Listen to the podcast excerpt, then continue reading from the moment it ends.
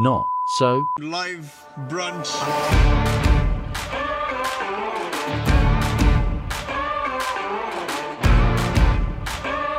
We are live. Welcome to another episode of Live Brunch. Not so. Live Brunch. Not so. Live Brunch.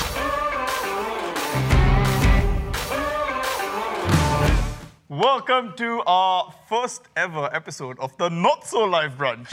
Uh, we are not actually live uh, this morning. Uh, we pre-recorded this episode, so if you do drop in your But questions, we are we are live on now. the yeah We- we are live. We are always live when We we, film.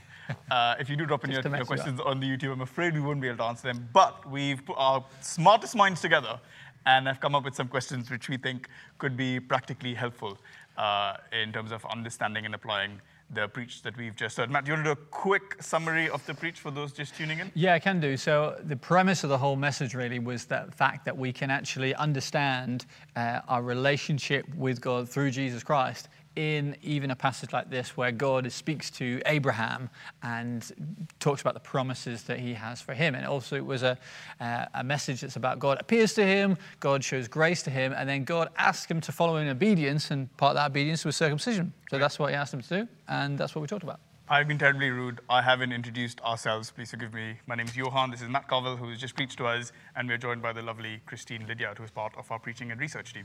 So good to have you with us, Christine.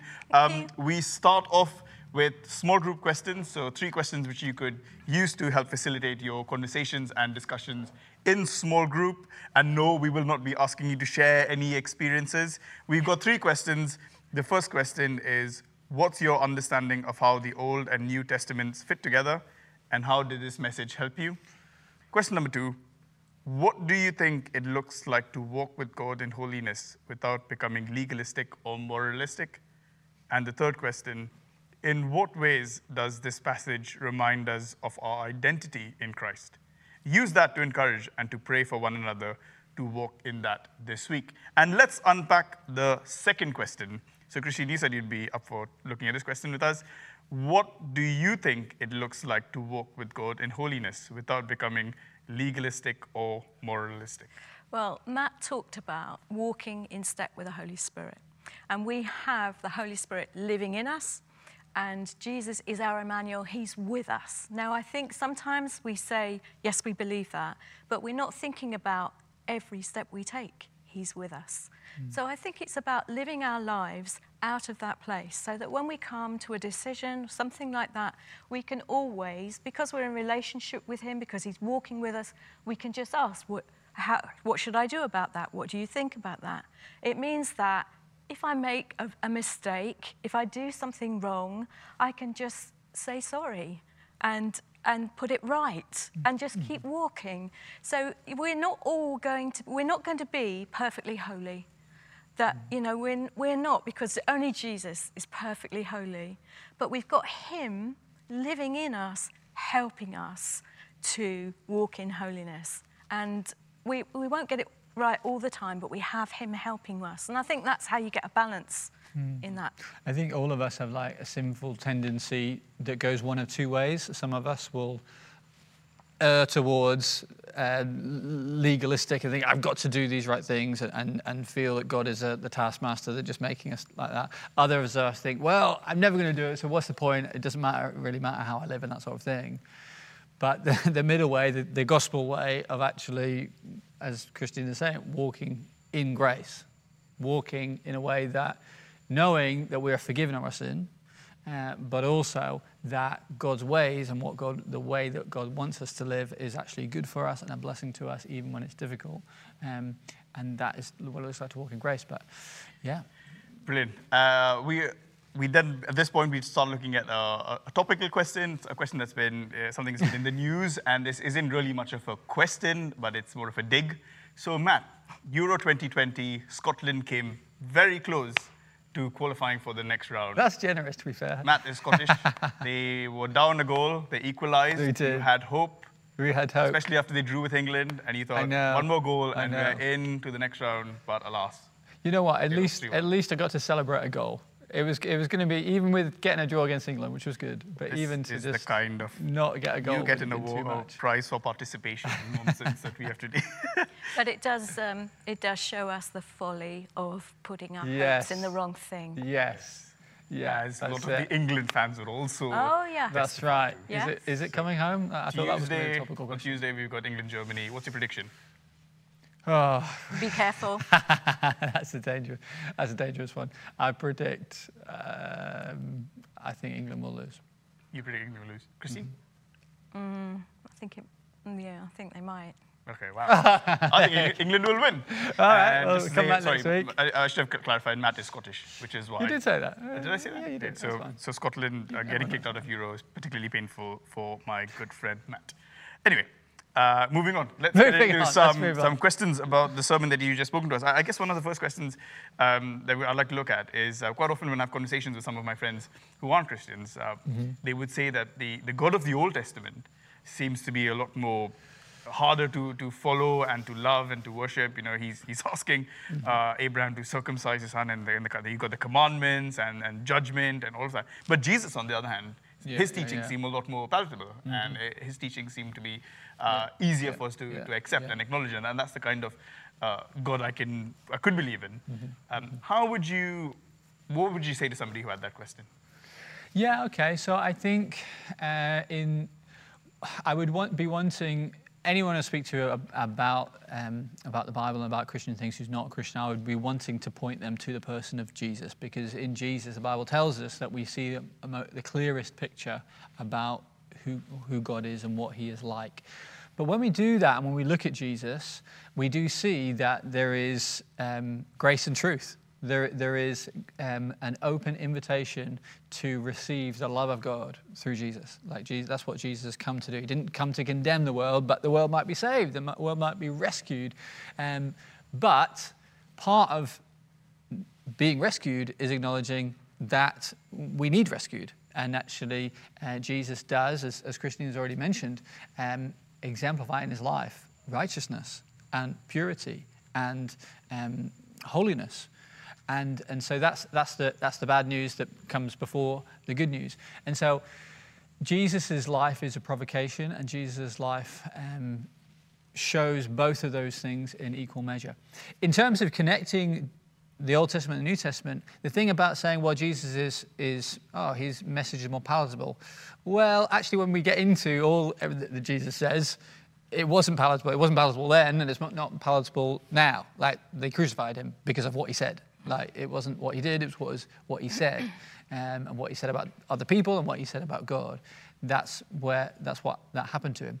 But also, one of the things that Jesus says is to affirm the Old Testament um, which is really important to uh, recognize because again yeah i've come across that as well even as christians i think sometimes this idea can sleep, uh, sneak in that jesus is like he's my buddy and he's hey thumbs up. Jesus you're great you know. Actually jesus gives his thumbs up to the old testament. He said scripture can't be broken. It's all good. It's all perfect. It's all it's all actually about me. That's the other thing jesus says. It's all about me.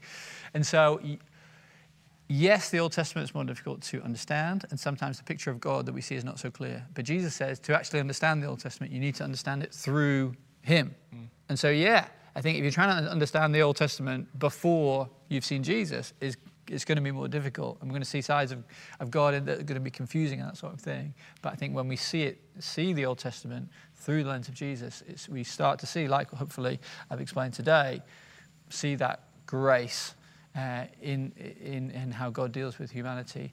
Um, Brilliant. yeah. Anything to add to that, Christine? Well, yeah, I, I think that we tend to compartmentalize aspects of God. Yeah. And actually, He's one. He, mm-hmm. he is the Father and He is the Son and He is the mm-hmm. Holy Spirit.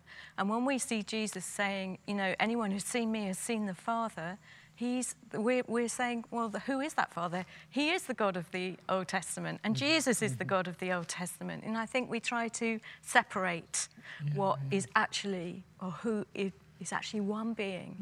And um, that's hard to get our heads around, and I think that's why we tend to do that. But I Yeah, think it's true. not very helpful to think in those terms of separateness. Yeah, yeah. Really helpful. Another tough question.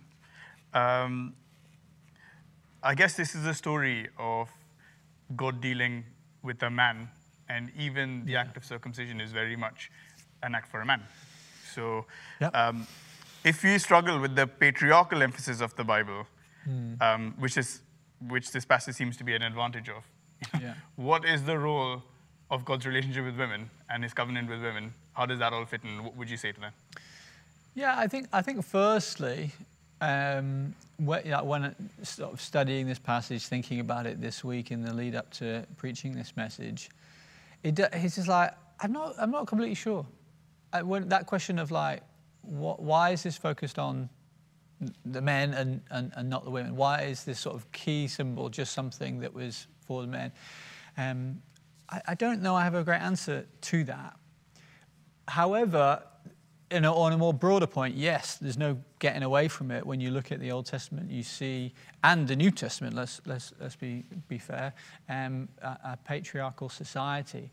Um, and, and that, that, is, that is there. But I think when you study it when you look at it, there's examples, and I think this, this passage is one of those examples where, um, where the, the temptations, everything that's wrong, and everything probably that our culture nowadays is reacting against, everything that's wrong about a patriarchal society actually is, is challenged. And, is, and I think the circumcision thing is one that I talked about in the message about actually God is humbling them. Like he's contrasting uh, um, what, who they are to be compared to other people groups who would use their, their, their masculinity, manhood, strength to push down others.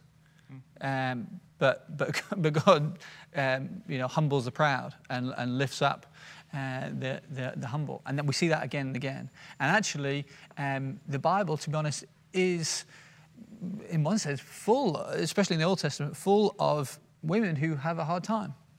And we see that again and again. But the question, how does God respond? How does God speak to those women? How does God work in their lives actually to lift up and to restore? So it's not like, you know, again, I think I talked about a few weeks ago, I was saying everything in the Bible is like that is the way that life should be. No, no, it's not present. It's presenting this is the society, this is what happened, but what we need to think about is how did how did God and how does God now interact with with people? And often we see when the men are abusing their uh, a, a place of responsibility, there's a humbling, there's a bringing them down, there's a taking them out of power. And often we see when women are, being, you know, we see in, even in Genesis, treated as property or treated not as they should. God's grace comes to them and shows that actually, no, God's not approving this actually God is writing a different story with people's lives. But I don't know, you, I'm sure you. No, no, I'd agree that. with that. And I'd also point out about Sarah that we're going to see next week, Yeah. actually, that God through an angel does speak to her personally and changes her name. And her name, I can't remember what her name means in the first place, but uh, the second uh, variation of her name, Sarah, means princess. And there's a kind of lifting out of all that mourning and sorrow that she's experienced as a barren woman. So um, it's not that God is not interested in women at all. We're looking forward to that. Looking forward to that live brunch discussion as well. Um, okay, another question. It sounds like the, um, the there's a cost to following God, um, and of course, you know Jesus bore uh, the cost of following God. What do we do if we find it difficult to have a relationship with God because He seems so holy and so righteous to us? Uh, it becomes a barrier. Yeah, I think that that's. Is is the standard too high? I guess that's the kind of question. I think it's. Um, I think it's a great question because I think um, it's a, it's a, it's an honest question because I think sometimes this is this is how we can feel, especially when we're aware of our sinfulness. We think we just come back and think, can, why does God want anything to do with me? you know, and I think sometimes, even as a Christian, you can feel this more acutely because you think, actually, Jesus has gone to the cross for me. I know the gospel. I know God's love. And yet, still, I have sinned. Still, I have turned away. Still, I have gone my own way in, in, in life. Um, and so I think we can feel this acutely like, I'm, you know, this is holy, righteous God, and I can. There's that shame that comes upon us that think, I, God doesn't want anything. But actually, that is, so I think part we have to recognize that part that is lies Uh, if the gospel is god is holy and god loves us to say God is holy, therefore God doesn't want anything to do with it. Now that's a, that part's a lie. And sometimes we can project that onto the holiness of God and say, because God is holy, that's going to affect my relationship. Well, if we if we got there, we've not understood the gospel. Um, because the gospel is God is more holy, more holy than we can realize. Like our conception of holy must be so much smaller than the reality of what God's holiness is. Um, yet, you know, uh, by the same token, God's love for us and what grace actually means is even bigger as well.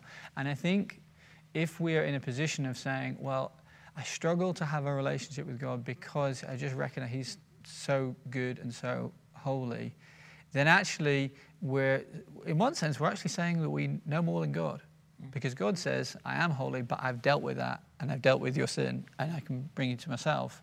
Um, so to, for us to keep God at arm's length, it's a sort of, I guess, in one sense, it's a sort of fake humility. It's, it's, a, it's a falsehood, and we're saying something, we're, con- we're contradicting God in that. Because God's reconciled it in Jesus. And so I think if we're struggling with that, we need to see, we need to come to the cross again and see at the cross, we see the holiness of God and the judgment of God, but also the love of God. And we see those two things come together. I think there's also the element of uh, it, it's maybe, it's, yes, the standard is, is quite high, but there's moments when I don't want to do the right thing. Yeah. I, I want to be a bit naughty or I want to do something where, where the question comes in about, you know, is God too holy for me or am I too unholy Yeah. for him? Yeah. And, and we forget that um, God's holiness, I guess, is translated into goodness for us. Uh, And there's something about, you know, making wise decisions and uh, not doing things that are sinful is actually good for you. For you, You know, the, the, the, the, I guess the, the laws, the statutes, and everything uh, are all for the well-being of society Yeah. and therefore your own well-being. And uh, and we know deep down that no, that is right. Yeah. It is right for us to do good. It is right for us to to not sin. And um, and, and, I, and I guess if we didn't have Jesus and if we didn't have the Holy Spirit, this would be a very different conversation. You, You'd be like, well, why would you even try? Yeah. It's, it's not possible. Uh, and I think know, the start, knowing that your, your sin has been dealt with and you have forgiveness and you've received Jesus' righteousness, it's as if um, when God sees his, Jesus' righteousness, uh, uh, clo- you clothe in that righteousness. Um, and then knowing that the, it's the Holy Spirit that enables us, He transforms us from one degree of glory to the next to be more like Christ. It's quite an extraordinary promise. And I just want to contrast that. I think I did a little bit in the message, but contrast that with other ways of living. Because, you know, I talked about uh, uh, with Islam, there's obedience, there's wanting to do the right thing, hoping that it's enough to get to the righteousness and, and that God lets you into to heaven. And, and Buddhism with, with trying, to, trying to earn something, trying to get somewhere. But also just in a general sort of secular attitude, it's all about what we can do. And so this, this, this idea of morality, this idea of justifying ourselves by what we do and the right way to live and that sort of thing, this is not a Christian thing. It's not even a religious thing. It's actually a, a human thing, a people thing, because we all try and do this. We all try and um, live in a certain way, think this is the right thing to do. If I do these set of things, I'm going to be happy and successful and have a good life and that sort of thing. And then, but yet we contradict ourselves. We don't do what we th- think we should. We, we can still feel shame and guilt and all those sorts of things. Like, and that's because, well, the, the Bible says that's because we have that inbuilt acknowledgement of righteousness um, in us. But we don't escape that by not being a Christian. Like we still have that. But by being a Christian, we have a solution to that. We have a solution to uh, guilt. We have a solution to shame, and that's coming to Jesus. And yeah. Brilliant. I think that's all we have time for today. Matt, you handled a tricky uh, bit of scripture really well. well done, mate. Uh, thank, good, thank you for joining us, Christine. Thanks so much for joining us on Not- the Not So Live Brunch uh, episode this week. We look forward to being with you next week. We've got Joel Virgo preaching to us. Yeah, continuing what Christine was talking about there. Yeah, ca- carrying our reboot series. So tune in at 10 a.m. Uh, live online on a Sunday, and then live brunch. The not so live brunch will follow that. But if you'd like to book into one of our services, we've got services here at the Clarendon Centre at our building in Hove, uh, and, and something is going on with the showroom uh, location as well. So more information, we are manual.com forward slash services. But have a wonderful week ahead. Hopefully the weather gets better, and we will have summer again. But from us here in this studio, see you later.